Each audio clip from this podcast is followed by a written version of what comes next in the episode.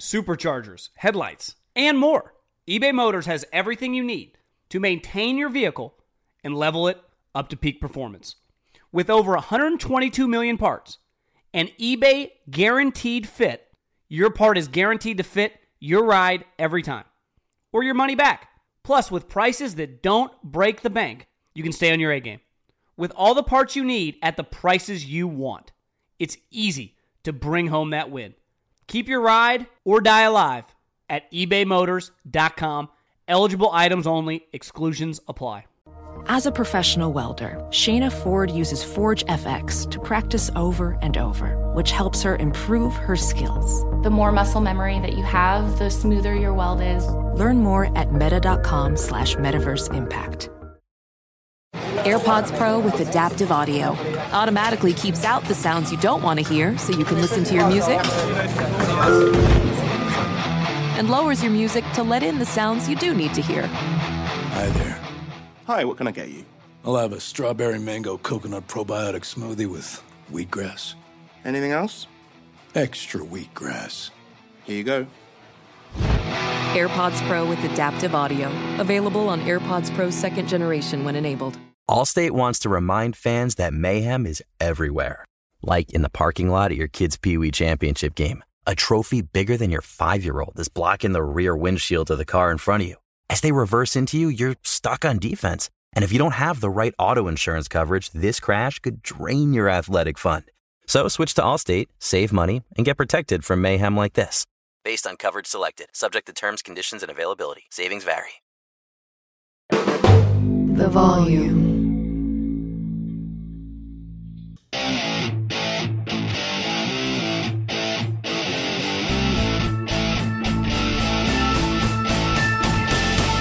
What is going on, everybody? John Middlekauff, Three and Out Podcast. Just watch a crazy game. Bears, Steelers. Dude missed like a 70 yard field goal. I thought for a second the Bears were going to pull off a crazy upset back and forth. The, la- the fourth quarter is pretty good. Rest of the game, not so much. Uh, but we'll dive into the game off the top. Three things really stood out to me. Uh, Belichick, some takes there. I mean, holy moly, they're coming. Sam Darnold's in shambles. Jordan Love debut did not go great. Luckily for the Packers, their starting quarterback will be back. Patrick Mahomes is just off. I'll, I'll, dive into that. Matt Stafford, something I saw that's a little concerning. Lamar Jackson might win his second MVP. So just get ready. And I apologize yesterday to Cliff Kingsbury. Uh, Steve Keim deserves a little credit too. The team he's built is really fantastic. Subscribe to the podcast, share it with your friends, leave a review. Uh, if you guys want to get your question answered here on the show, at John Middlekauff is the Instagram. Slide up into the DMs and get your questions answered. I, I guess let's really quick start with the officials. Uh, I I'm done complaining after this week because it doesn't matter. It just doesn't matter. You know why it doesn't matter? Is because the officials in the NFL have been terrible for a long time. Now we can disagree with the taunting calls; it was clearly stupid, but just the constant fucking flags are driving me nuts. But the NFL is not, it's not driving them nuts. Because if they wanted them to stop, they would. If they wanted there to be less flags, there would. Period, point blank, end of story. And there just isn't. They do not care. Like a couple weeks ago, when the Netflix employees wanted Chappelle canceled, Reed Hastings and Netflix pretended like they gave a shit. They did not. You know why? Chappelle makes them a lot of money. He gets people on their couches to click on Netflix. They're in the business of getting your eyeballs. You know what the NFL is in the business of doing? Getting people to watch their games. You know what's up right now? Ratings. So you and I and everyone listening to this can complain about the officials till till we are blue in the face. It simply does not matter. They simply at the league office do not give a shit. They do not care about the constant, just, just never ending barrage of flags. I, I do not watch these games for the referees. It felt like the referee tonight when Cassius Marsh got the taunting penalty, he hip checked him. It's like, I wouldn't have blamed Cassius Marsh if he would have shoved his ass to the ground. But, you know, the NFL does not care. They are not bothered by it because as long as ratings are up, everyone's printing money. I say it all the time. The league office did not care tonight who wins, who loses. They all win. It's like, what do they say about Phil Knight? It's like, you know, he doesn't lose that often. As long as both sides are wearing the Nike logo, he's winning. you know, that's with the NFL. As long as you're sitting on your couch watching Monday Night Football, and I'm sure 15 million people watch this, just like 20 million people watch Sunday Night Football, and just like 12 million more will watch Thursday Night Football, who cares if there's 7 million penalties? And we all scream and hoot and holler on Twitter. They don't. Roger does not. His, you know, the people around him do not. The coaches do, the GMs do, the players do. The league office does not. So we can get up in arms all we want about it. It is not going to change. It just simply is not. So it's just I, I I just I don't have any more energy to keep screaming at these guys because I I can't stand to see one more yellow flag on the field. It's just exhausting. Every ticky tack PI call, every tick, just the ticky tack calls are just they, but they're not going to stop. So why even get mad over it? And then I was thinking about this watching the Steelers tonight. Uh, I, I have nothing but admiration for people that have a vision for what they want and they'll do anything to get it. And especially those that at a young age that go, I want to do this in life. I, I knew some people, hell, even in college, that were like, I want to be rich. I want to have a little lot of money. And now in their mid to late 30s, they're successful. They were on a one track mind. I want to run my own company. And they did it. I tip my hat. I remember when I got to work for the Eagles and I got to know Howie Roseman. The dude wanted to be a GM since he was like seven and he became a GM at 35 years old. Because on the pursuit for what he's going for, whoever that individual is, there is no there there's just a direct vision for what you're looking for and what you want to accomplish. And I think the best run organizations in sports have the same mindset. They know exactly the type players they want. They do not, you know, get off course. They, they, they do not deviate from the plan. Belichick did it for years. He had a specific type player he looked for. And occasionally, when he got the star player, they had to be in a specific situation. They had to be hungry and they had to be kind of kicked to the curb. They had to have something to prove. He didn't often get a guy in the peak of their powers, four or five Pro Bowls in. He got Randy Moss when he was at a low point with the Raiders. He got Corey Dillon at a low point. He, he's done this. He got Revis, right, with Tampa when it wasn't going well after Schiano showed up. And then clearly the Edelman, the Welker types over the years, the Logan Mankins, we can all list the names. I think the Steelers are the same thing. They have a specific type player they look for. And that is the reason they consistently win. Honestly, it feels like Mike Tomlin was put on this earth to be the head coach of the Pittsburgh Steelers. When you close your eyes, and uh, he's been the coach there forever. When I think the Pittsburgh Steelers, I just think Mike Tomlin. But then think about their players.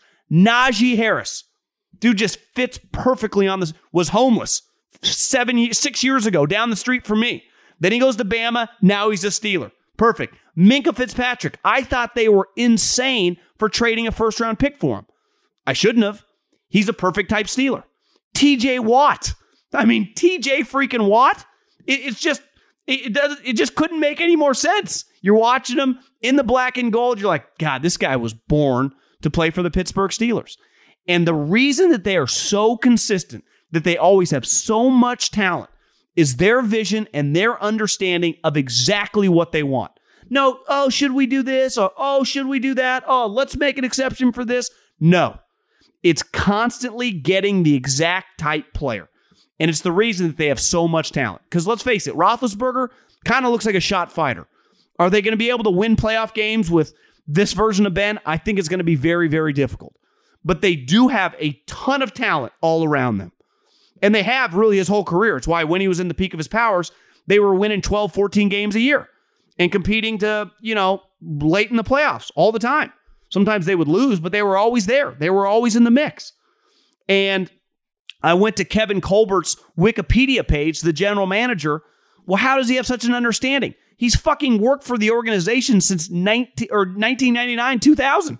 He's been there 21 years. He's been the GM now 11. He the ethos of the Steelers is him. Him and Tomlin combined, what's Tomlin been there 15 years? He's been there 20. It's like 35 years worth of experience, the two of them in the culture, in the building, looking for the players, being around. I remember when I was at Fresno State and I got to meet Mean Joe Greene but over the years, just all the different iterations of their different eras. They all have the same type guys. I mean, in my backyard, the 49ers, hell, the Raiders, they just always have these different type guys. It's like, oh, let's take this guy. Oh, let's try this guy. Oh, let's do that. I like the people that have a direct vision of what they want. Now, and, and once you figure out what works and what doesn't, becomes pretty unstoppable when you're a high level person, when you're a high level organization. And that's what the Pittsburgh Steelers are. It's why they've been able to overcome the last couple years of bad quarterback play and now old quarterback play because they have so much talent. They draft so well. They have so many impact guys. And it's an organizational philosophy that whatever their secret sauce is, if I worked in the NFL, I would try to steal it because they fucking have it. And then the last but not least, I said this last week and I'll say it again Justin Fields' talent is just immense. It, it, it really is. His arm talent, his his size, his just his ability to push the ball down the field, the whole the whole thing. Now, the one knock I noticed that he's not the most instinctive runner for a guy that run. I often compare him to like Kyler and Lamar. Those guys are way more instinctive as runners. But I do think that Fields is a pretty natural passer. He's a more natural passer as a rookie than Lamar was. Now, clearly, Lamar now is, again, I think he's going to win a second MVP probably. And Kyler was an excellent passer immediately. Fields is a good passer. Tonight he was 17 to 29, but he hit multiple deep balls. Uh, I, I just like what I see. I think that guy has a chance to be really, really good. Now, do I trust Ryan Pace to put the talent around him? I do not. Do I trust them to build the team around him, that organization? I do not. Even though they do have Herbert's not bad, Montgomery's not bad, Kmet's not bad. Allen Robinson will be gone after this season. But I, if you're a Bears fan, it's tough season. You're three and six. You're not going to make the playoffs, but at least you can watch your team and go, we have something at quarterback. We have a guy that just physically has a chance to be pretty special. Now, a lot goes into that, right? The, the older you get, the more defensive looks you get, the more defensive coordinators try to expose your weakness. The moment you don't handle a certain zone coverage well, a certain blitz well, they'll do it relentlessly. And you constantly have to improve, you constantly have to adapt. Accuracy is a huge part of it, right? You have to maintain that, it has to improve but I, really like what I see. Now, I'm biased. I liked him a ton coming out just because I think he just kind of pops when you watch him on TV. A long way to go. But you know, what do you think the Steelers would do for that right now? You think they would flip flop him and Roethlisberger and take that guy? Because I'll promise you this: they would kick Roethlisberger to the curb so fast your head would spin for Justin Fields. Not that that's that crazy. I mean, Fields was just taken 11th in the draft, but uh, I, I am really bullish what I've seen out of Fields these last two weeks. He has been dramatically better than he was the first you know five or six games. The Niner game and then the Steeler game tonight. Monday Night Football, bright lights on, playing the Steelers defense, getting his ass chased behind the line of scrimmage by T.J. Watt and those defensive linemen. You know, slammed out of the when he, you know the one thing he lowered his shoulder on Minkah Fitzpatrick. We're not playing Iowa or Indiana here. Got to get out of bounds. You know, when you get in collisions in in on Sundays and on Monday nights, you break clavicles, you get concussions. He'll learn, but I, I am very bullish on what I see from Justin Fields. Are you ready to amp up the excitement every college football Saturday this year? All right, it's called Colin Cowherd's Saturday Spreads. It's on FanDuel. Free shot at big prices. Really simple. I choose 10 of college football's biggest matchups each week. Make your picks against the spread for each one. And the fans who get the most right win 5000 bucks in prizes every damn week. Go to fanduel.com slash Saturday spreads. Fanduel.com slash Saturday spreads. Or you can just download the Fanduel app. Check in 5000 bucks every week in prizes. No purchase necessary.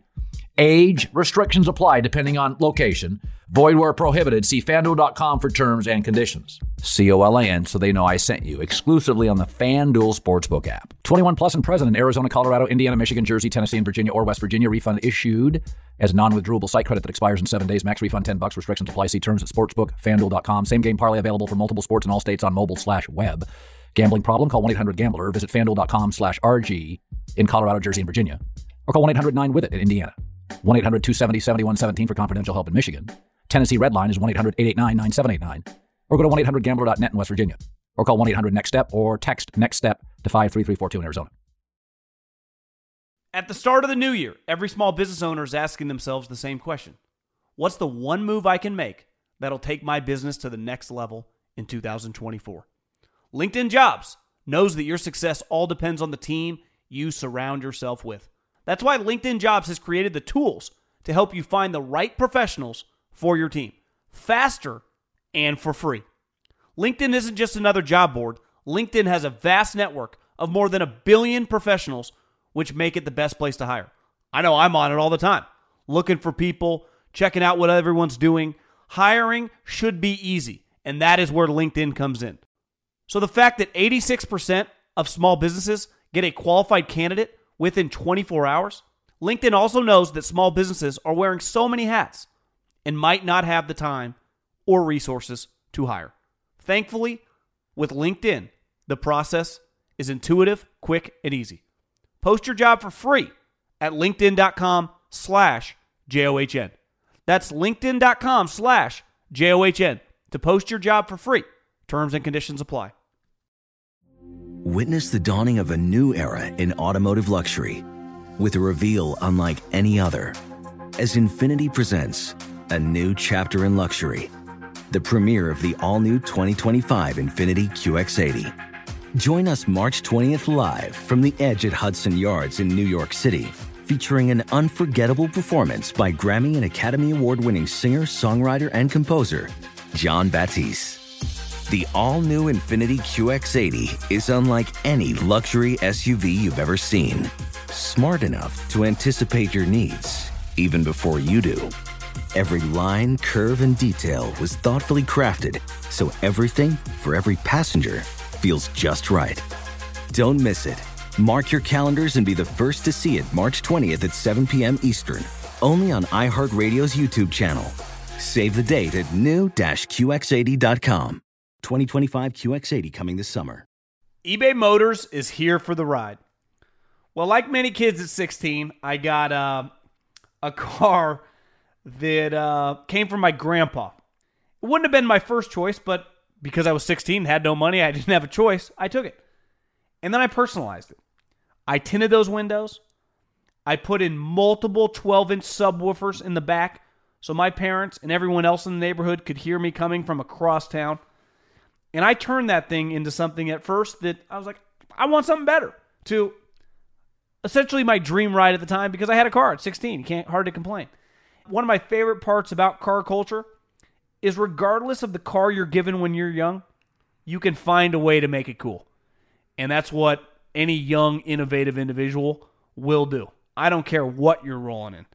And with over 122 million parts for your number one ride or die, you can make sure your ride stays running smoothly. Brake kits, LED headlights, roof rack, bumpers, whatever your baby needs, eBay Motors has it.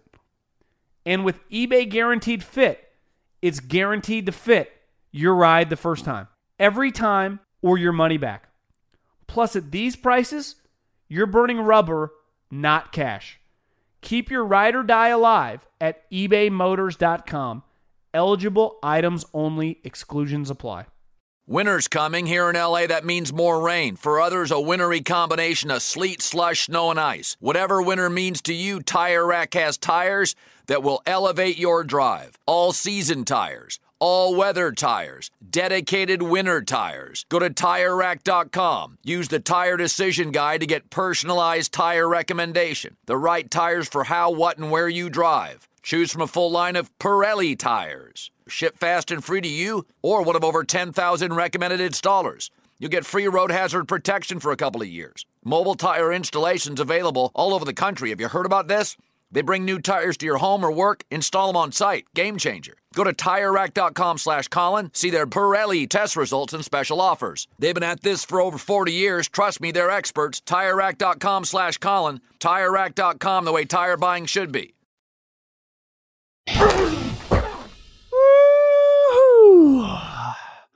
Sometimes you got to take a deep breath after a long Sunday of football. And then I spent this morning, I, I, went back and I watched the Patriot game. I watched the Chiefs Packer game. Uh, I watched the Lamar Minnesota game, or, you know, most of it. I actually saw some of that yesterday. and it's crazy. The football is such a big deal. I, I go. I usually on Mondays my routine is I get up, do a little work, then I go to the gym with my iPad and you know, go stairmaster or treadmill, and I and I am able to watch these uh, recorded versions of the game in like thirty. I could watch the Packer Chiefs game in like thirty six minutes. Yet there are several people there that are one guy is this real estate guy is a big Bills fan. He's peppering me questions yesterday. He's like, I knew it. I, I, I never felt good. He, he's pissed off. Other guys are peppering me questions about the Cardinal Niner game. It, it really is remarkable uh, how big of a deal the National Football League is right now. I mean, everyone has an opinion. It's such a national sport too. You know, I in the Bay Area, baseball is really big here, but you only talk about the Giants. No one cares about the Yankees or the Red Sox or you know the Florida Marlins. But it, with the football, with the NFL, people come up to you, and especially you know some people know me at the gym or whatever, and they, they will ask about random quarterbacks. Like they'll, they'll want to know the Tua situation. Uh, it's it's. I feel I'm glad that uh, I do this for a living in the peak of the NFL's power because there there are a lot of storylines flying, and it all interests me. But I want to start with the Patriots, and uh, they look good. I mean, they beat the living crap out of the Panthers. And going back and watching that game, they embarrassed them. They, they, they, really did. Now, part of it was Darnold, but let's face it, it goes back to when Belichick used to face Darnold with the Jets. And Darnold had that famous, I think it was Monday Night Football, and he said, I'm seeing ghosts. And everyone freaked out. And, uh, and listen, like he was just, it was a real moment on the sideline. Belichick's made a lot of guys in the history of football see ghosts. Back in the day, I think his game plans are in the Hall of Fame when he was a defensive coordinator against this guy named Joe Montana and Bill Walsh. You might want to Google some of his uh, what he did to them. And before Tom Brady came along, that guy was known as the greatest quarterback. And before Belichick came along as the greatest offensive coach, I know Belichick's not an offensive coach, the greatest coach in the history of the sport, arguably beside Lombardi. So Belichick's the real deal. And last year was tough. It, yet it was still impressive to me because what you do at your lowest moments and how you react to them, to me, I learn more about you than you do when everything's going well. Like I'm learning more about Kyle Shanahan in his off years than I am in the year when he took him to the Super Bowl. In Belichick's worst season in 20 years, with a quarterback who could not complete passes in a year with the COVID opt outs where his team led the league, we acted like they won two or three games. They went seven and nine. They actually, it wasn't really that big of an embarrassment, especially when you factor in all the guys they were missing and how poor their quarterback play is. This year, their record early on wasn't that great, but they lost heartbreakers to Brady and to the Dallas Cowboys. And now you look up a couple weeks later, you go, they're five and four. They have a true identity. Their defense is fantastic. They got rid of Gilmore. They have not skipped a beat because their DBs are really good. Yesterday they had a pick six. JC Jackson said he had strep throat so bad last week. He thought he was going to die. And he comes out, he's got multiple picks with a pick six. It was it was impressive. Their front seven is awesome. Their, their defense looks great. And then they have a true identity on offense. I know everyone loves to anoint Mac Jones as the best quarterback in this class. Pump the brakes. He's been fine. Yesterday he threw for like 120 yards. They can run the ball. They can really run the ball. They have a stable of running backs. And then their two tight ends are kind of coming on. And their receivers are just kind of meh, but they don't really depend on those guys. And as the weather turns in Foxborough, like let's face it, in Brady's latter years with the Patriots, they were not a wide receiver run operation. Now he was so good, but he was throwing to running backs. I was uh my other podcast I do with Guy, he works with Shane Vereen, and they've called games together and now they work together with the Pac-12. I played golf with Shane Vereen at the Olympic Club. It was really cool on Friday. And we played 18 holes. And by about the third hole, I'm just peppering him with Belichick questions. And obviously, Shane comes, you know, a long line of backs that have functioned in that offense. They love to throw to you. And I kept asking him questions about the offense. I said, why is it so complex? He said, there's just a lot going on. It's not, he's like, I played for Jeff Tedford at Cal.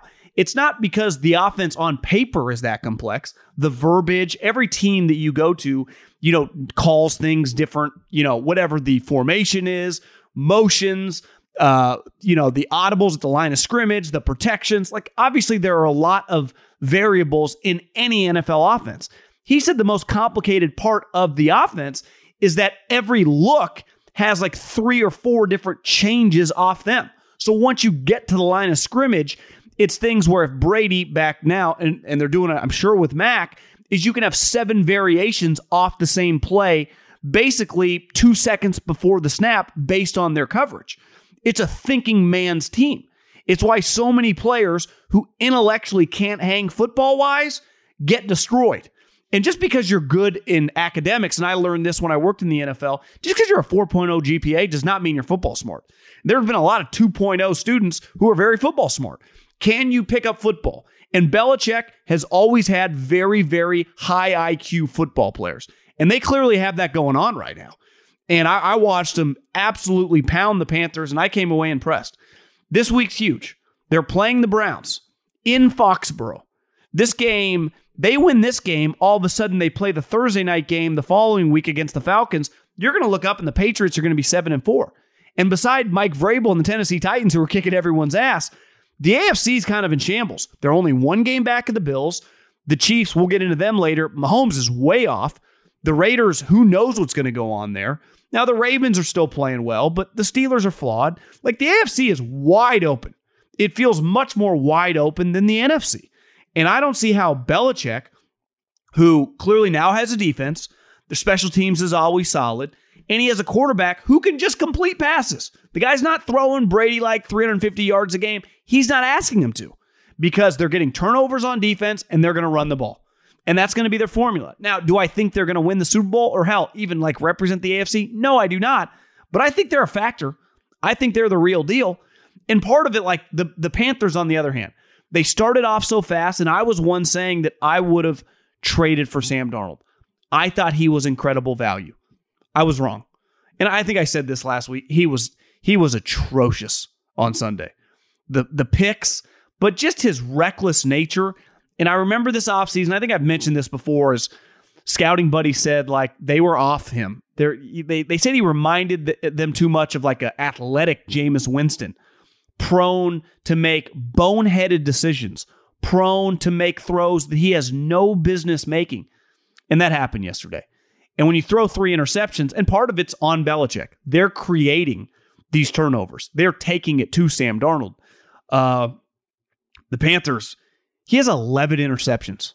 His touchdown to pick ratio right now is 7 to 11. 7 to 11. I mean, that's that's atrocious. And it shows you also we love to anoint guys, and I'm guilty. Joe Brady, Joe Brady. Like, let's pump the brakes a little bit on Joe Brady. He was awesome when he had, I don't know, Justin Jefferson, Ja'Marr Chase, and Joe Burrow. We see him just with normal NFL players, and it's it's kind of a joke. I mean, it, really is. And I got nothing against the guy. I'm root. I'm not like an anti Joe Brady guy. Hell, I I think he's pretty cool. I, I enjoyed his story. Uh, kind of went from nothing to something really quick. But sometimes when you go from nothing to something really quick, you know, maybe we should have red flagged it a little bit uh, because it's been a little tougher for Rhule and Joe Brady than I think we all thought it was going to be. And I, I definitely like the move they made. And when they made the move, they didn't just trade for him; they then picked up his fifth year option. Uh, now and now it feels like they're stuck a little bit. And, and the controversial play from that game is uh, Mac Jones. He got destroyed, I think, by Brian Burns, the outside linebacker, defensive end, who just takes him out, number fifty three, and he grabs his leg because the ball's out and he doesn't know what's going on. And it looks kind of like he twists it and he twists his ankle and has a high ankle sprain or whatever. And I saw Mac today say, and I, I believe him, that he got he got rocked so hard he didn't know what was going on and he assumed the guy had the ball. So he was just trying to take him down. And listen, based on I know social media thinks, you know, Mac Jones, you should lock him up. To me, I I, I believed what he said. And, and listen, things happen in slow motion. In football, it's so easy for us to judge on our couches, on our desk chairs. It's another thing in the firing line between the lines of the game. So I, I, I do not think Mac Jones was trying to hurt the guy, though it didn't look great on, on his behalf. But I think when you heard his explanation about not knowing what was going on, not knowing, assuming the guy had the ball, you know, I, I, I take him at face value on that one.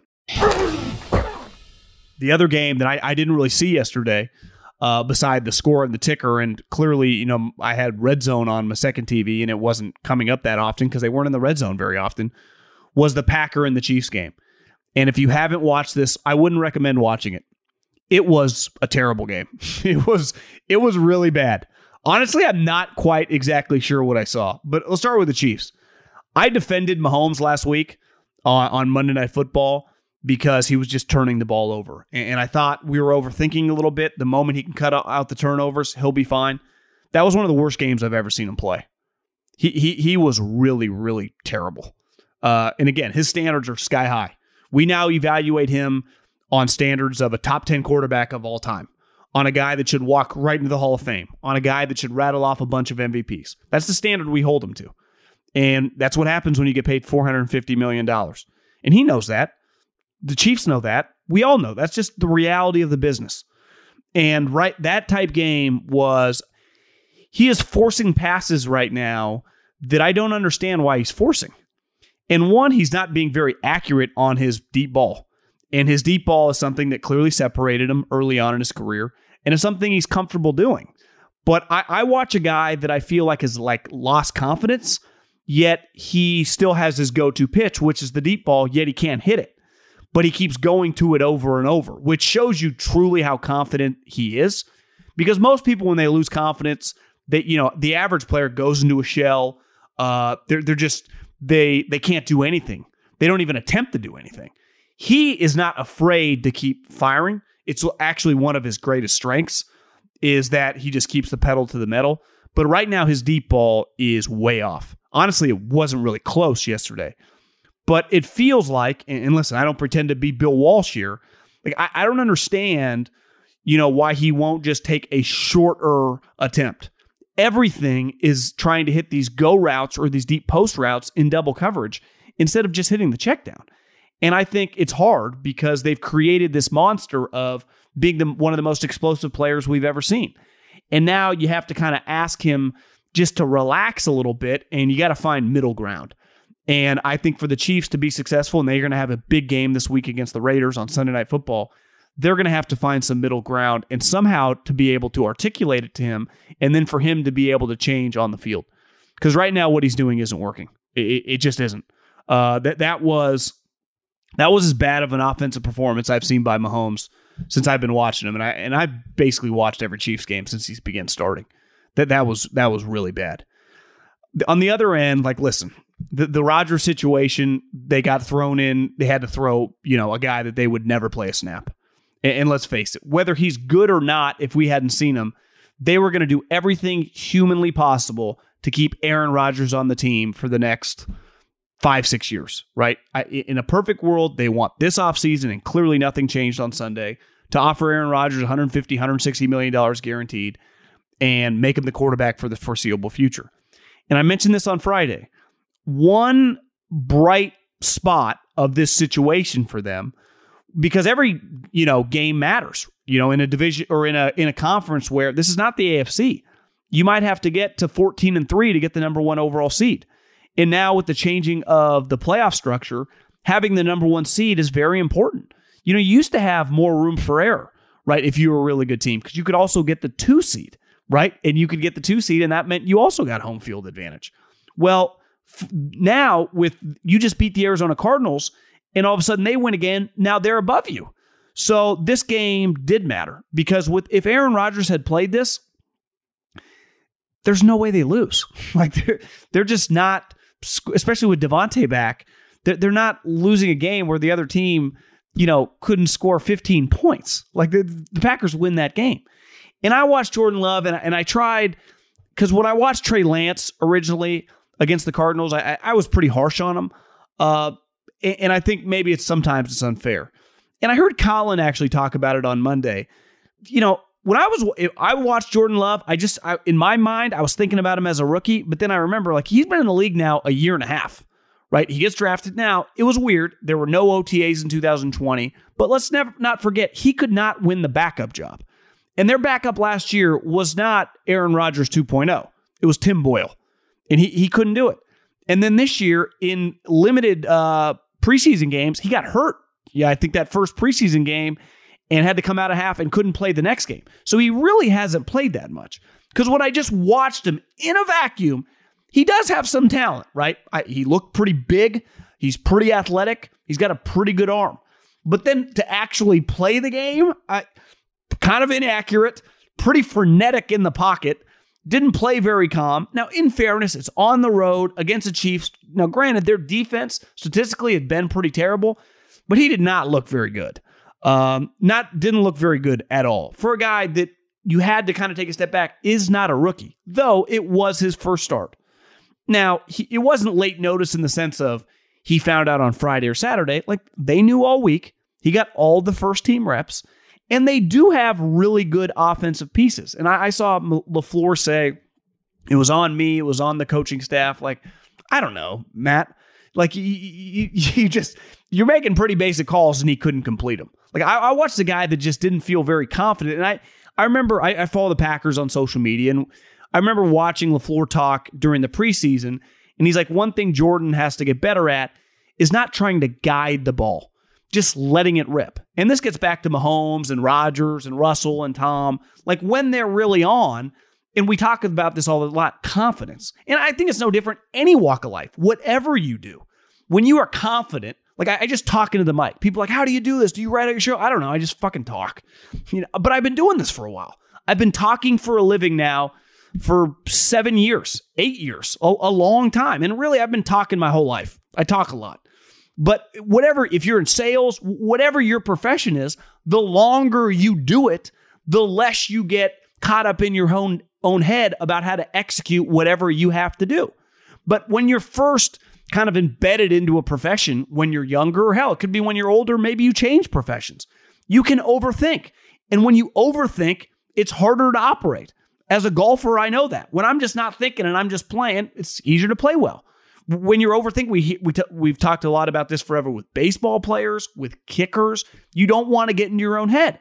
And part of being a quarterback, what makes the position so difficult is that it's a thinking man's position, right? You need to call the play. You need to literally know what all other 10 guys are doing. You then also need to, you don't actually know what the other team's doing, but you need to be, be able to decipher by looking at the defense what they are going to do. Where the blitz is going to come from, how many guys are going to rush you, what the coverage is, where the middle linebacker is going to go, what the corners are doing, what their leverage is, in the coverage what individual corners, even in that coverage, what their strengths and weaknesses are, and then you just have to play. So it's it's very very difficult, and I think as someone that talks about this, and, and someone who can just be critical, I do understand the difficulty that the position encompasses. Right, I, I've I worked in it, I've seen it up close in person. Now I've never played it, but I, I, I do respect the living you know what out of what it takes to be good at that position. And I think we all that are fans of football understand there's a reason why only so few guys, even the, there's 32 starters and only like 12 of them are pretty good. And five of them are dramatically better than the other 27 guys, right? it, it is very, very difficult to operate. But this guy's got a long way to go. I mean, I watched this guy thinking, well, he's already a year and a half into his career. Now, granted, they drafted him in the first round, so he's got a fifth year option. This guy's a total project. Now, granted, when he was coming out of Utah State, that was the the knock is probably the wrong word, but that was the narrative. That was the way people inside the NFL talked about him. This guy's going to need a lot of work, but there are things to work with size, athleticism, arm strength. The problem with quarterbacks is one thing if I get a D tackle and the guy's 6'5, 280, and you go, he doesn't really know what he's doing, but can you mold him? You're like, yeah, but there's only so much you have to be able to do, right? Does he have a good get off? Is he strong? Work with his hands? Is he naturally pretty, you know, relentless and competitive? Like we can create something. No different than like a, you know, a running back or a linebacker. It is more difficult to operate with projects. For every Josh Allen that was a true project coming out of coming out of college, hell, even Lamar was a little bit of a project, though his athleticism and running ability immediately translated. And so did Josh's a little bit, but Josh had to pass more immediately to be successful, and it took him a long time. This guy is, for a first round player, they are very, very lucky that Aaron Rodgers has been on the roster. Because if he had to play, and listen, I, I think LaFleur is a pretty good coach, they would be in May, they wouldn't win games. They, they, they just wouldn't win games because they couldn't beat the Chiefs, whose offense was terrible and whose defense coming into the game was not playing well game uh, the, while the scoreboard was close, I didn't feel like it was that close watching it. Uh, and again, I recommend if you don't need to watch this for work, don't waste your time. I talked a lot about Vrabel on on Sunday's podcast for Monday, and one guy I went to bed thinking like, you know, I didn't talk enough about Stafford because, and he mentioned this after the game. He's like, I spotted them 14 points. He threw a pick six. He threw another pick where he was doing like a 360 in the end zone. I think the guy ended up getting tackled like the five yard line. They punched it in, but he gave up 14 points. And I, I think he's such a polarizing player because he was so easy to justify. Well, no one can have success in Detroit. The two best players in the history of the franchise both called it quits at 30 years old. That's the Lions organization. And even Stafford had some success in Detroit, right? He made Pro Bowls. He helped them make the playoffs several times, though they never won a playoff game. And I think, I, listen, if you work in, you know, forever in, in radio or television, you could go, this guy is a really good talent. He's just on a station that no one's listens to. If you put him on a bigger station, he would be a star, right? This guy was a really talented actor. If you put him on a good big show, he, the cream will rise. And you can always play that game when you think someone is talented and they're in a shitty situation. You go put them in a good situation and they'll thrive. It works in every walk of life. But just because you place them in that good situation not everyone actually will thrive. And I'm somewhat, I'm a Stafford fan. I, I've known people that have played with him, love the guy. And as you know, I'm a sucker for arm talent and sucker for tough guys. He encapsulates that. I am rooting for Matt Stafford. But there have been a couple times this year, and last night is a good example, uh, where you just go, you know, th- there's a reason that Belichick most of his assistant coaches, he tries to hire early in their 20s because he molds them and he brings them up. Because when you then become a coordinator or a position coach for him, he wants you to think like him. And if he hires someone that's 40 years old that has been in the coaching profession for 15 years, you already have some of your philosophical beliefs, right? If if I got hired to go work somewhere right now, right at 37 years old, there are going to be some fundamental things, I'll promise you, that won't ever fucking change. That I will stick through in terms of my philosophy when it comes to business, when it would come to sales, when it comes to just operating. Now, I would be open minded if I'm around talented people. It's not like I would not listen, but there would be some probably non negotiable stuff. And that's just, it's human nature. It's right. You, you can't teach an old dog new tricks. But if you get a puppy, it's like my my dad, my brother, big duck hunters. When we would get young labs, they would go for like six months to train, and then when they would get back, they'd be ready to go. They knew the calls. They could they would listen. Now, not Callie didn't listen that well, but Bailey listens pretty well. Now, granted, she's not a great hunter, but that's a whole nother story. But my point is, you have to train up a dog usually in their puppy stage as they're growing. Once they get like five, six, seven, they're not just gonna like change. Humans are no different. And I do watch him a little bit and wonder because one of the knocks on him was this hero syndrome, right? Because he had to be a hero in Detroit for them to have a chance. Well, now he's on a team with a lot more talent, with a really good defense. Turning the ball over, throwing bad picks will immediately lose you a game in a big game on Sunday Night Football against another playoff team. He was never playing in those type games. Most Matt Stafford games happened at 10 a.m. on Sundays. I bet the majority, if, if we did a study of like the last decade of all of his games in Detroit, I would imagine that 75% of them were 10 a.m. games. If you live on the East Coast, the 1 a.m. games, the, the, the first set of games every day, like that's the window he plays in. Like, I got news for you. You know when the good teams play? For us on the West Coast, 125, Sunday night and Monday night football. That wasn't, that's not the Lions' uh, time slot because they all, for the most part, always sucked. Guess what the Rams do? They play in big boy games. They play in standalone games. They play in, you know, Al Michaels calls their games a couple times a year. They will also play in several Monday night games. They play next week the Monday night game against the 49ers. And there's just more pressure and I, I think he's still trying to battle this. And there's a chance that if Sean McVay, who I think's the real deal, can coach some of these habits out of him, if it's even possible, you might not come to fruition this year. They actually might be better equipped the following year. It happened with Kyle Shanahan and Matt Ryan. That first year, I, I remember Matt Ryan saying, we didn't really see eye to eye. It, it was very difficult. And then the following year, I realized he had a lot of good points. He was going to let me do so and so that I still wanted to do, but I was going to capitulate to some of his demands, and I was cool with 80% of it, and we met in the middle and we kicked ass. That's what happened to Matt Ryan. Hell, that's what happened to Aaron Rodgers the second year with LaFleur. So I, I'm rooting for it. Though I do see some things that I, I just throw up some red flags on because anytime you're 32, 33 years old, you already have a couple hundred million dollars in the bank. It just can be, it, we're all humans. It can just be difficult. And you might actually have to go through some tough times before you ever open your mind to listening to, to someone else. Because, you know, in defense of him, now he's never really won big, but he, he's made a lot of money doing it his way. Witness the dawning of a new era in automotive luxury with a reveal unlike any other as Infiniti presents a new chapter in luxury the premiere of the all new 2025 Infiniti QX80. Join us March 20th live from the edge at Hudson Yards in New York City, featuring an unforgettable performance by Grammy and Academy Award winning singer, songwriter, and composer, Jon Batiste. The all new Infiniti QX80 is unlike any luxury SUV you've ever seen. Smart enough to anticipate your needs, even before you do Every line, curve, and detail was thoughtfully crafted so everything for every passenger feels just right. Don't miss it.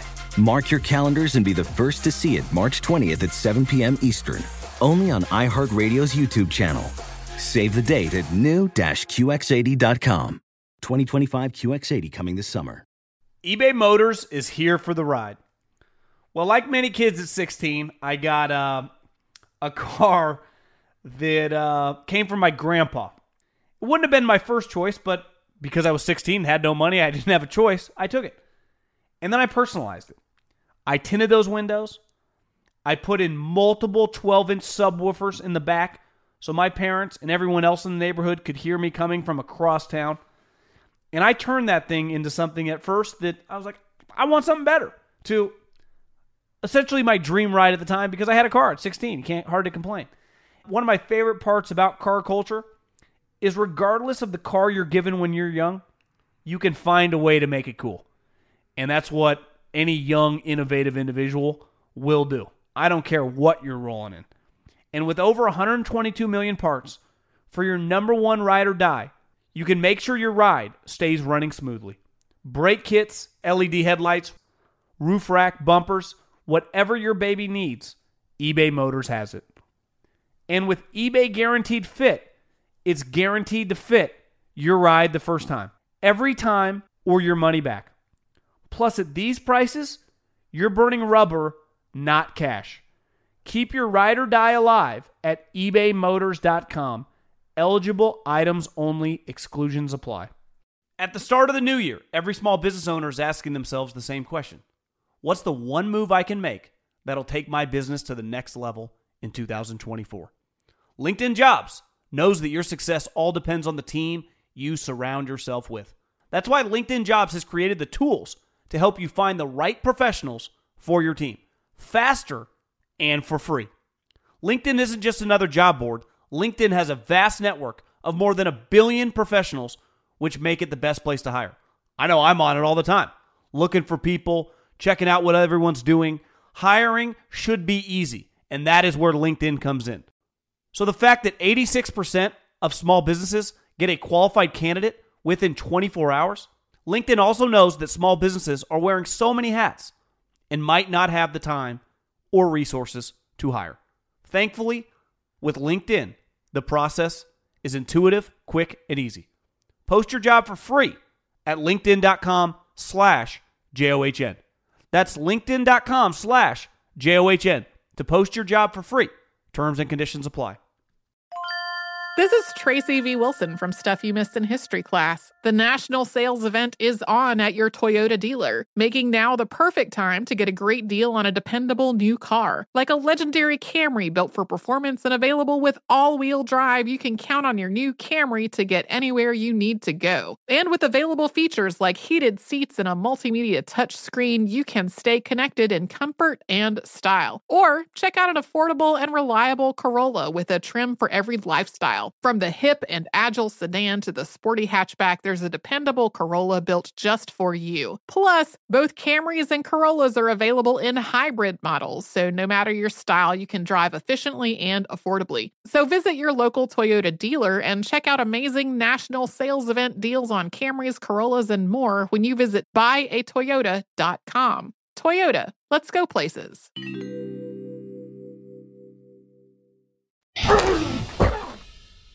Uh, a couple other things, and, and, I had mentioned this with Cliff Kingsbury. Apologized. I, I, he's kicking ass and taking names, and and they look fantastic. One guy I, I, I didn't give enough credit to as well is the general manager, and I was thinking a lot about it today. Actually, is when Steve Keim, uh, you know, when he drafted Josh Rosen and he hired I, I, can't even think of the coach, the one and done coach he hired, the uh, Wilks, the defensive coordinator from Carolina, who was a disaster. And you know, the the owner clearly liked him and gave him the ability to kind of clean house and fire the coach. And when he when he fired the coach, it wasn't a great crop of guys. And he hired Cliff Kingsbury, which was a ballsy move. You know, I mean, Steve Keim is an old school offensive line guy, and he hired a spread offense coach. And the time he had success, he had Bruce Arians, who is also just an old school. While he passes the ball a lot, you know, I, I don't know if Bruce Arians and Cliff Kingsbury schematically have that much in common offensively. Uh, so he kind of put his, you know, nuts on the table for that hire. And then also he drafted a quarterback number 10 overall, who in the scouting community was pretty highly thought of, was very traditional, right? Six four pocket quarterback with a big arm. Well, when he hired Cliff, it was clear Cliff really wanted Kyler. And for his offense to have the most success, you had to draft Kyler. Well, part of drafting Kyler meant getting rid of Josh Rosen. So, and he also did that. Like that takes balls. The Cliff Kyler thing took balls. And now it's really starting to work, you know? And then because of Cliff, he has Colt McCoy, who they're comfortable with. But think of all the other moves. One move that I was like, I don't know why they did it when they signed JJ Watt, like clearly his leadership really mattered to their operation. When they signed AJ Green, who I was told by a wide receiver coach, his film last year, he thought he was shot. He's been good for them. Now, obviously, he just missed the Niner game because he's on the COVID list, but I, I think he's been really good. And I think if teams around the league knew that he was going to be this good, his interest, you know, just in terms of a free agent would have been much higher. Uh, Rodney Hudson, who the Raiders got into a position like Rodney Hudson has, was one of the better Raider players the last couple decades. High character, fantastic player, starting center. Boom, trades for him this offseason the moment the Raiders wanted to get rid of him. So he acquired Rodney Hudson, JJ Watt, and AJ Green. And then last year, he and he's always been able to like Chandler Jones available, DeAndre Hopkins available.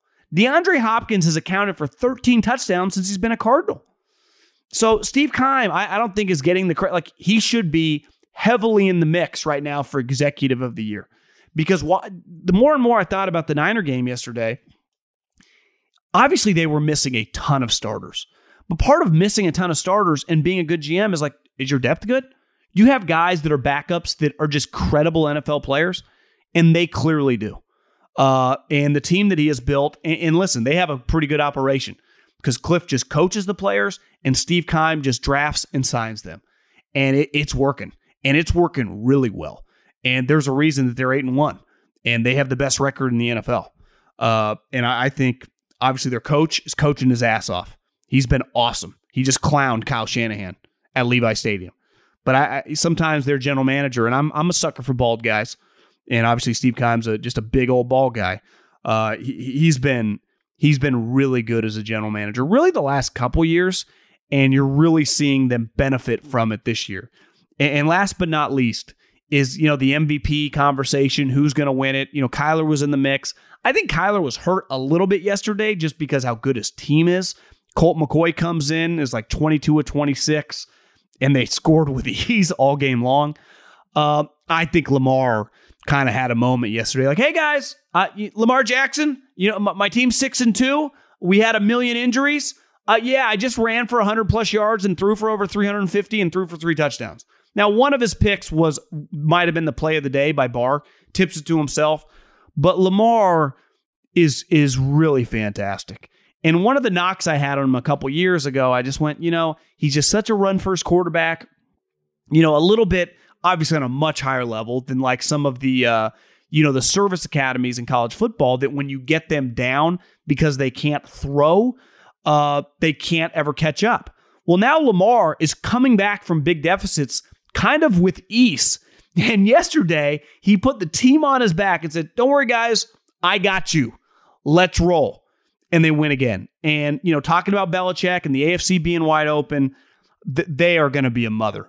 Now, clearly they're compromised, just big picture, you know, just with all the guys that they had to put on injury reserve. That does eventually, you know, come to fruition in a big game when you're missing some star players. But as long as you have Lamar Jackson, who is playing as well as he's played this year in a weird way under the radar, uh, I don't know if it's because he's won an MVP in the past. I don't know it's because Baltimore has been such a sexy team the last several years.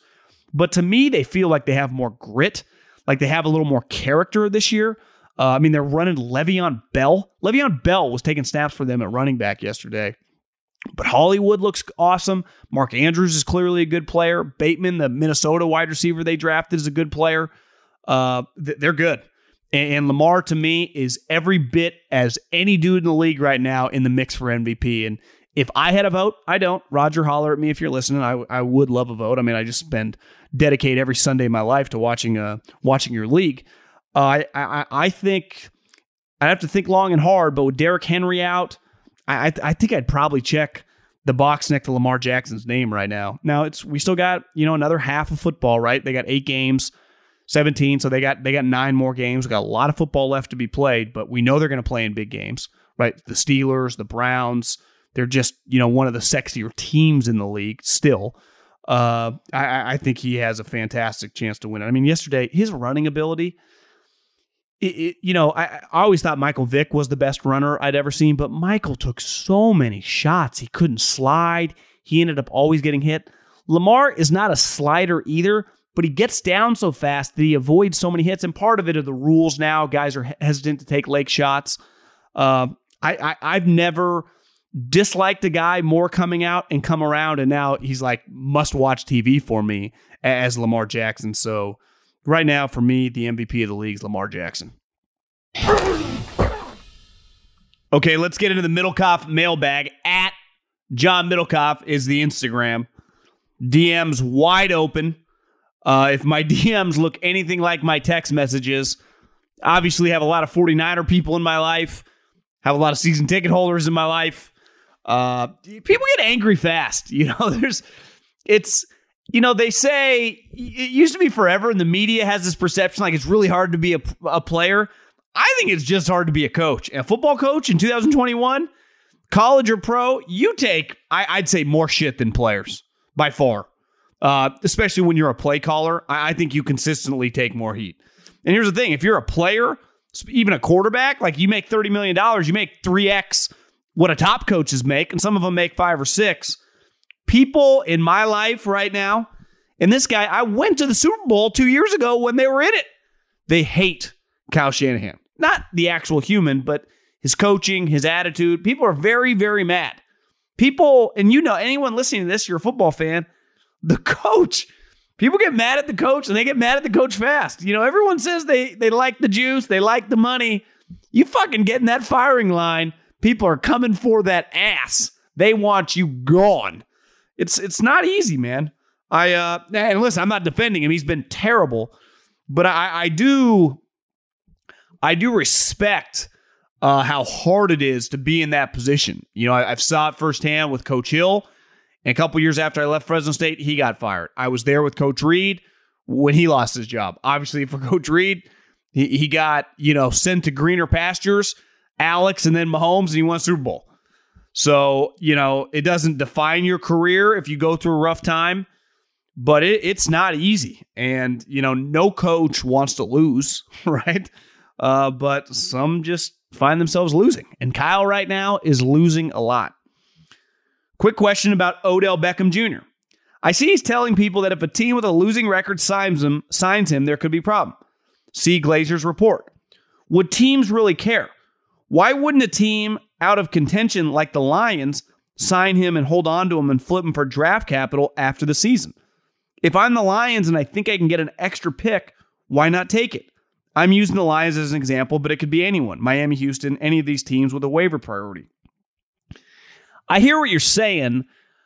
I also think, you know, one, you're not guaranteed the way he's been. They, they couldn't trade him right now. He was an untradeable asset at the deadline. Nobody wanted him. Now, part of that is, you know, the salary cap space midseason. It, it's is a complicated situation, but he's somewhat toxic right now. So I saw Dan Campbell. If you're listening to this, by the time you're listening to this, maybe he's been claimed.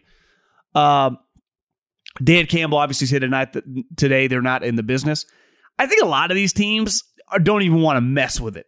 They got their own issues. If you're a terrible team, but I hear you. Like the, I mean, the organization I came from, Howie Roseman. You better believe if he thinks he's an asset, he won't give a shit.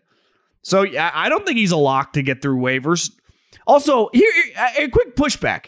In what world is Odell Beckham can act like LeBron James? You know, like Odell, you have no leverage. You you've been terrible. You have like 40 catches the last two years. You tore your ACL last year. The team just cut you and they they proceeded to go out and kick ass and take names two days after you disappeared. We all just saw it. Hell, I didn't even watch most of that game, but I kept looking at the ticker and it's like Browns are up 10, the Browns are up 20.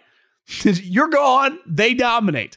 Now, part of that's Nick Chubb's back, and God, Nick Chubb is really good. You know, Henry's the best running back in the league. I Chubb might be second.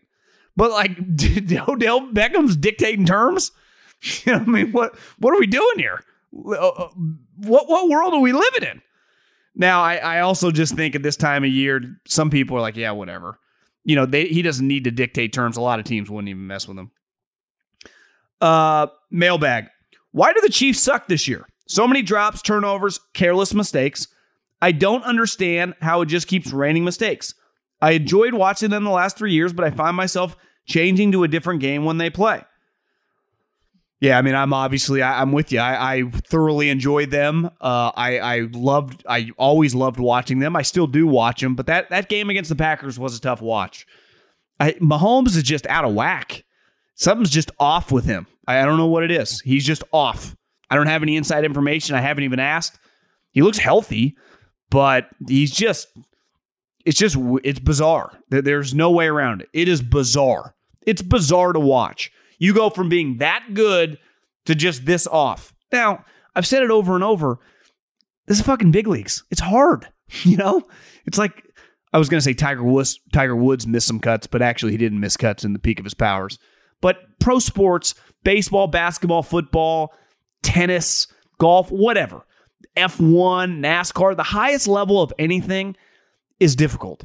And it's so much easier to hunt than be the hunted because the wind blows the fastest at the top of the mountain. Everyone is gunning for you. That's human nature, right? Everyone's gunning for Bezos. Everyone's gunning for Elon.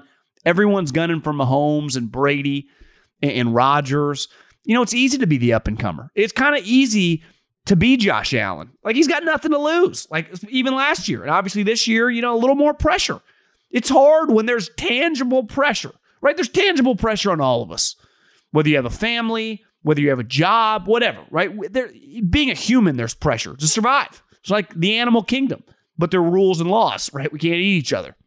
But, you know, the private sector, we kind of do. You know, it's a dog eat dog world. Uh, but there is a lot more pressure when you start having success. You know why? Because everyone wants to see successful people fail. Not everyone. I don't. I like celebrating success, but a lot of booger eaters, you know, love seeing people fail, which is kind of weird, but that's just the nature of human psychology. And then the people in that industry, when you're dominating, are coming after you. So just every day, you have to maintain, you have to sustain, you have to improve. If you don't improve, the people coming, you know, coming for your spot are improving. There is a segment of people that are dedicating their life to get your lot and land, to get your market share, you know, to beat you on the field.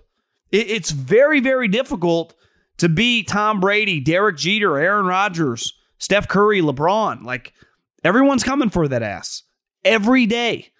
And young up and comers think about you 24 7. What's weird about Mahomes is he's young, but he had so much success that now every team he plays, you better believe that defensive coordinator that week and his defensive unit. I mean, that's their Super Bowl, whether it's in October or whether it's in January. You know, and so it's a one and done playoff game or it's the seventh week of the season. Who cares? That's a big deal. That's a everyone in that guy's family. That, that's a moment they can remember the rest of their life.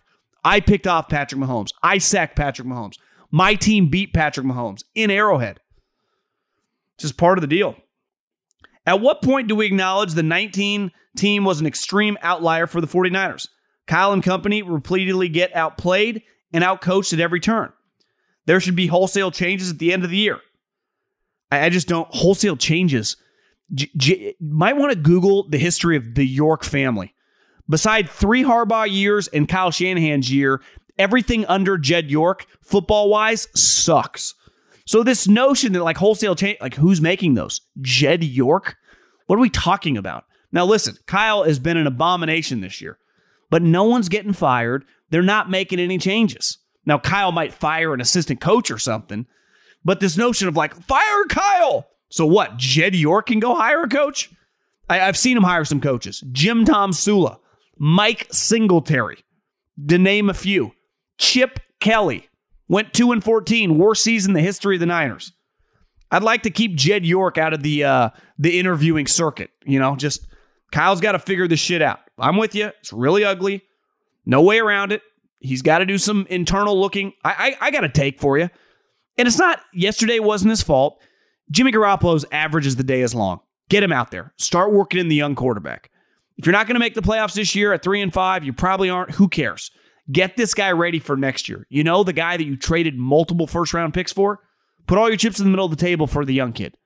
Because Jimmy Garoppolo, Mohamed Sanu's hurt. Why? Jimmy throws.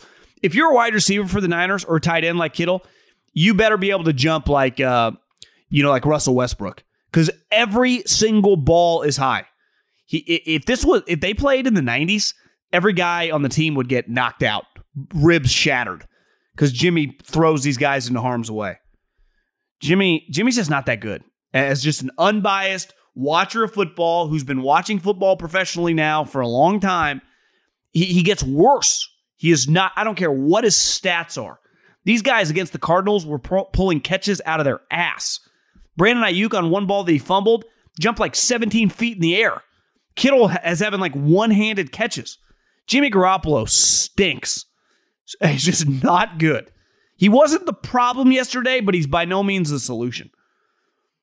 Is Zeke overrated, underrated, or properly rated? I want to hear from someone who actually pays attention.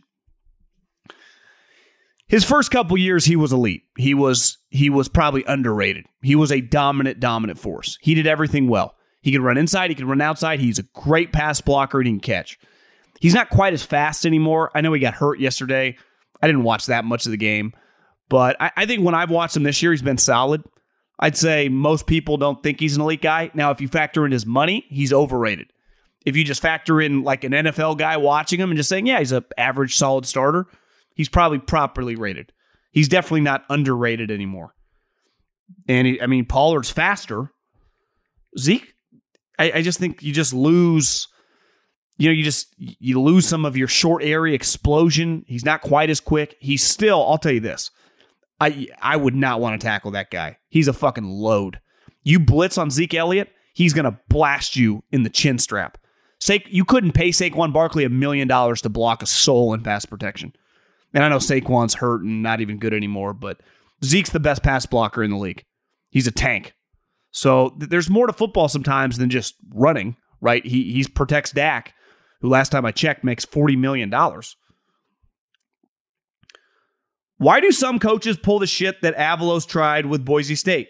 Playing well and have momentum, and you bring in the fucking third string guy? Just classic trying to outthink the room. I don't know. I mean, I, I can't hate on Avalos' performance. I put 500 bones on the on the dogs. They were heavy favorites at home, six and two or seven and two, and Boise, you know, absolutely rolled them. They they they clowned them. So I I was pretty hammered probably by the time they brought in third string guy. But let's be real, it didn't matter. That was a Boise State ass kicking. Fresno State needs to lick their wounds and figure their shit out. Unacceptable. That was, but Boise, when I was at Fresno State, Boise was so good, it was stupid. I think they had 12 guys drafted. Kellen Moore is one of the best players I've ever seen live, college or pro. Now, obviously, he wasn't a pro quarterback, but how good he was as a college player, I'd say Reggie Bush is the best player I've ever seen live in college. Matt Leinart was pretty unreal. I didn't see Tebow or Cam, but obviously those guys were fantastic. I'd put Kellen Moore up, you know, on a top 10 list as a college player, an unstoppable force. Uh, love the pod, the inside the development storylines. Have only been listening three months, but look forward to Monday, Tuesday, and Friday. My friends and I started a podcast a couple months ago and we're gaining momentum. I like it.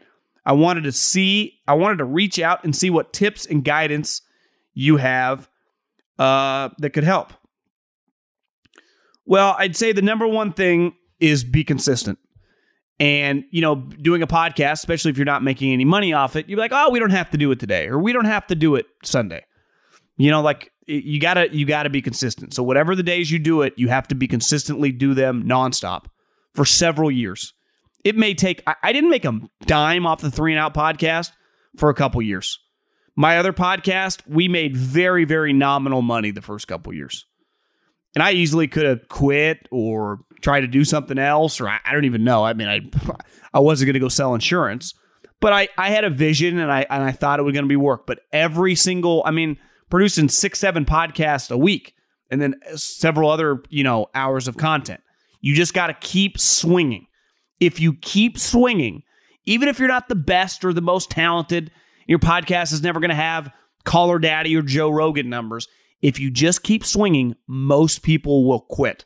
Most people will stop. Most of these podcasts going right now will not exist in a couple years. I'll promise you that. But, you know, a small percentage of them will, and they will keep, you know, gaining on market share just because every single day or every other day, you know, they're coming. And that would be my number one piece of advice. Stay consistent with your production. So if you if you produce it Tuesdays and Fridays, every Tuesday and Friday all year long.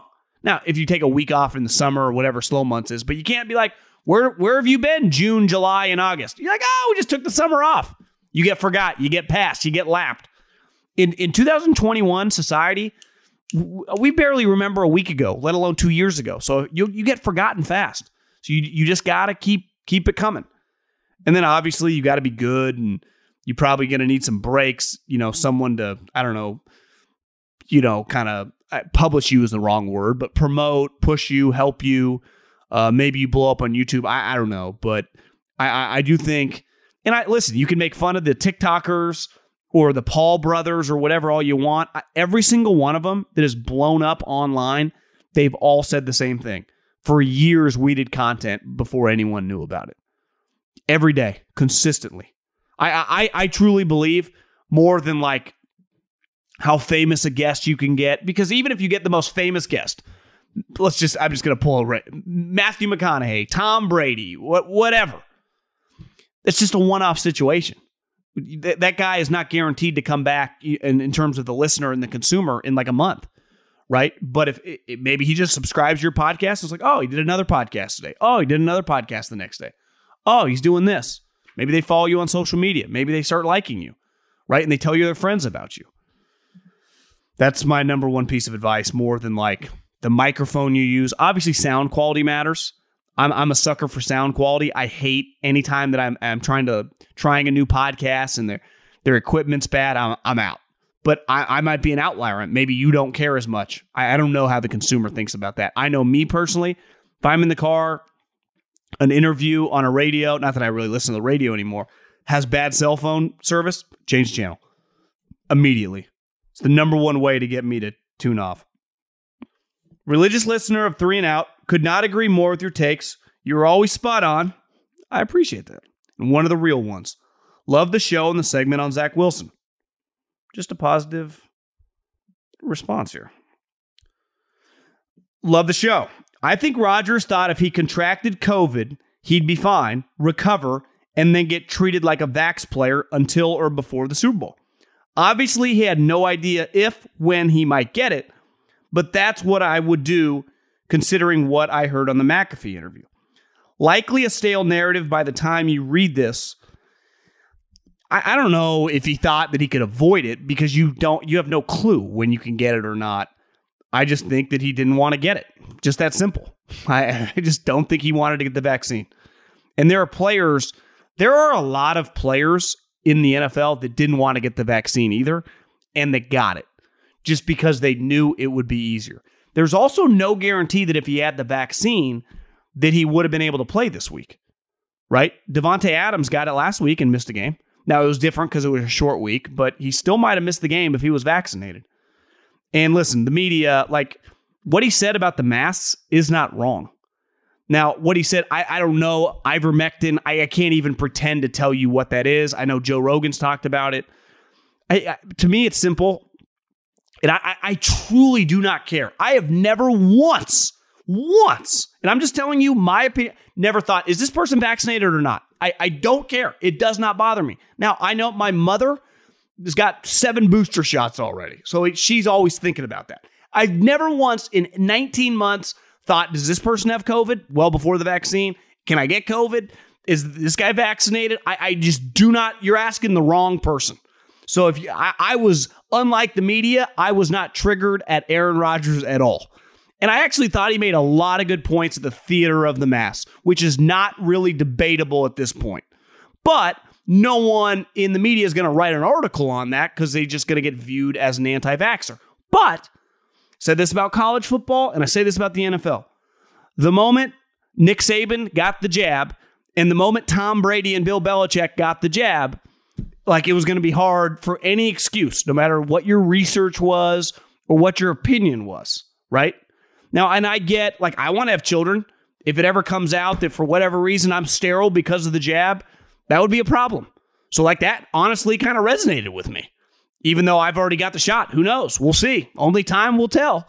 You just got to keep practicing up until then. But, like, I, I, I was not angered at all by what he was saying. And I honestly think, hot take, I don't think most people are that angry, uh, any of these opinions.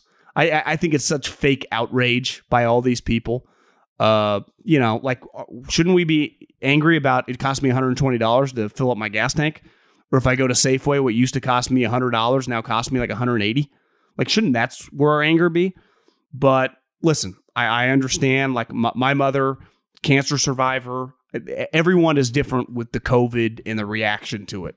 You, you're listening to someone who was pretty unfazed by it all and also was pretty disgusted by a lot of the reactions of the of the shutdowns. I also live in California, where uh, we arbitrarily still mask mandate, yet I got to have a vaccine card everywhere I go. My gym just lifted that like last week because of the county, so it doesn't add up. None, of this makes sense to us normal people. It just stuff just does not add up, you know. And I, I understand people, you know. Uh, I, I guess the uncertainty now. I would never spend that much time doing research. The moment, you know, a couple people that I know and trusted got it, I would just get it. But I'm also, you know, not as rich as him and wouldn't, you know, give up a paycheck. Like Rodgers didn't get paid last week.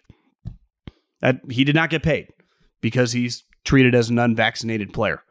Now, will he be back this week? I also think he gained a lot of leverage because everyone realized that Aaron Rodgers stinks, or not. I mean, uh, Jordan Love stinks would be strong, but has a long way to go. Like they can't replace Rodgers with Jordan Love. But if you went on Twitter, everyone would have acted like Aaron Rodgers should be kicked out of the league, get rid of him. I would imagine a lot of people that watch that, he resonated with them. And that's where uh, I think we got to be careful with the media's reaction that obviously doesn't represent everybody. Clearly, the information's in. You know, I saw Cowherd retweet something today. Yeah, it's a little skewed on the uh, on the Twitter streets uh, so we just, I, I try to be cognizant of that because my friends don't think like that. People I associate with don't think like that. I wasn't around people that celebrated, I don't know, when the economy got shut down because a lot of people in my life weren't like me, can't just work from home. My brother doesn't work from home and work never stopped, quote unquote, essential worker, you know? So it's just everyone's reaction over the eight, last 18 months is not the same. But everyone's is when they pull out their wallet right now because things are very, very expensive. Hell, some of my favorite items that I order on Amazon are out of stock. Supply and demand. The, the supply chain is starting to piss me off. Just some basic things you kind of take for granted. Um, but that's a, I don't want to rant on this for too long. Enjoy the week. Talk to everyone a little later. Godspeed.